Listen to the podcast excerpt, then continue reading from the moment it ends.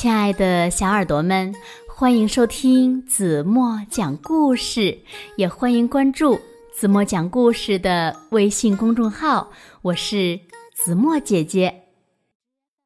有一只鸭子，它呀被红狐狸咬坏了脖子，所以呢不能飞到南方去过冬，只能自己一个人留在北方。这期间呢，它又遇到了那只红狐狸。那这一次，这只小鸭子能逃过一劫吗？让我们一起来听今天的故事吧。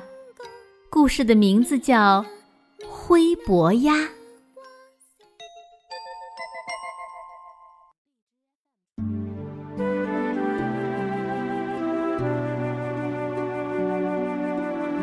天气一天天变冷了。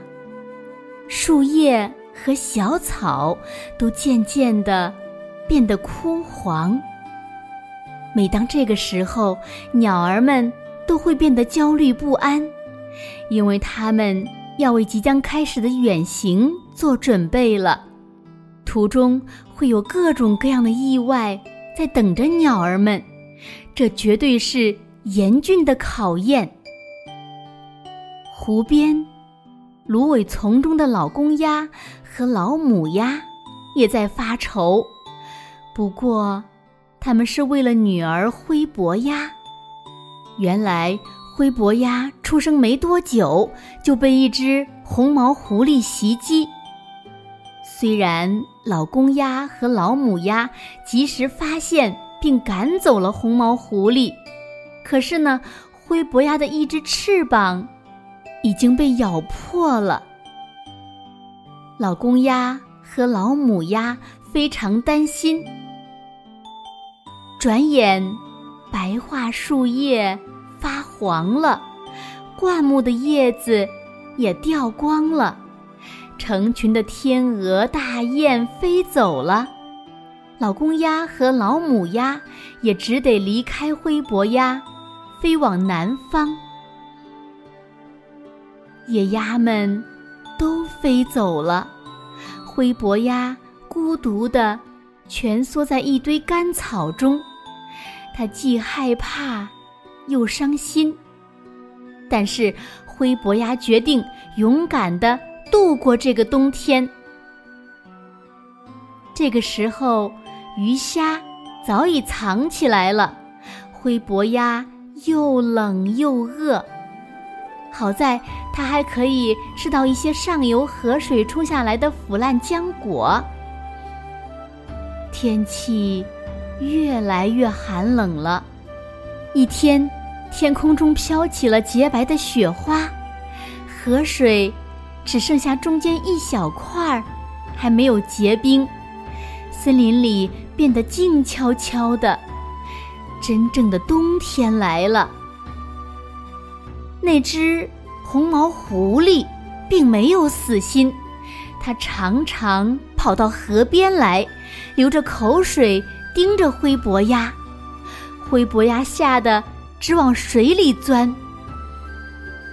可恶的红毛狐狸开心极了，他相信很快灰伯鸭就会成为自己的一顿美餐。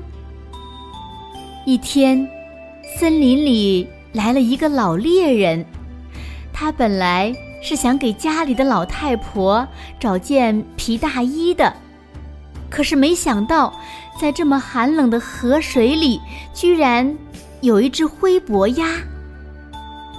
他想，这个小家伙多孤单呀，他一定是在等待春天，可是他这样是没法挨过冬天的。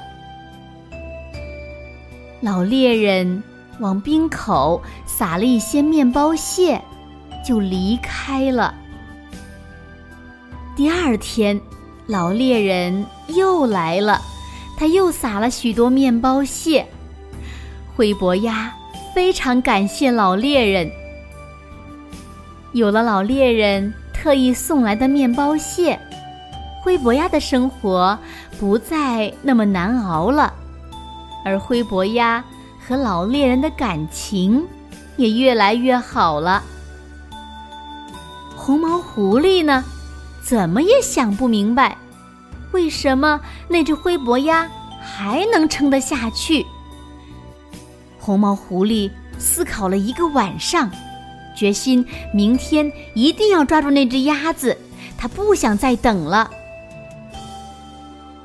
第二天，红毛狐狸小心翼翼、一步一挪地朝灰伯鸭走去。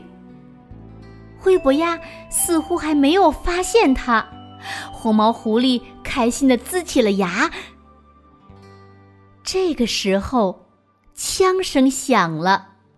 红毛狐狸听见枪声，跳起来，风一般的逃得无影无踪。老猎人抱起灰伯鸭，把它放在怀里，带回了家。老猎人和他的老伴儿都非常疼爱灰伯鸭，灰伯鸭的身体呢，也一天比一天好。不久。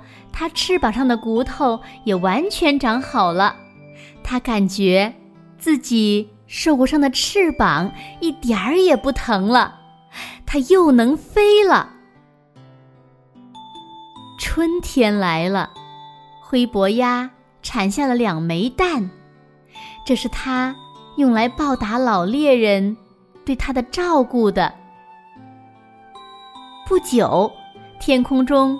传来了候鸟们归来的声音，灰伯鸭依依不舍地看了看老猎人，伸展翅膀飞走了。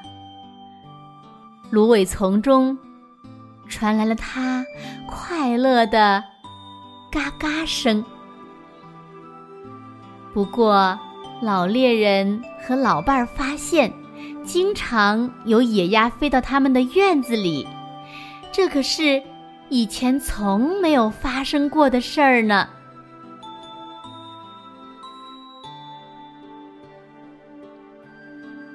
好了，亲爱的小耳朵们，今天的故事呀，怎么就为大家讲到这里了？那今天留给大家的问题是：你们知道为什么？会有野鸭经常来到老猎人的院子里吗？如果你们知道正确答案，就在评论区给子墨留言吧。好了，今天就到这里吧。明天晚上八点半，怎么还会在这里用一个好听的故事等你回来哦。轻轻的闭上眼睛，一起进入。甜蜜的梦乡啦，晚安喽。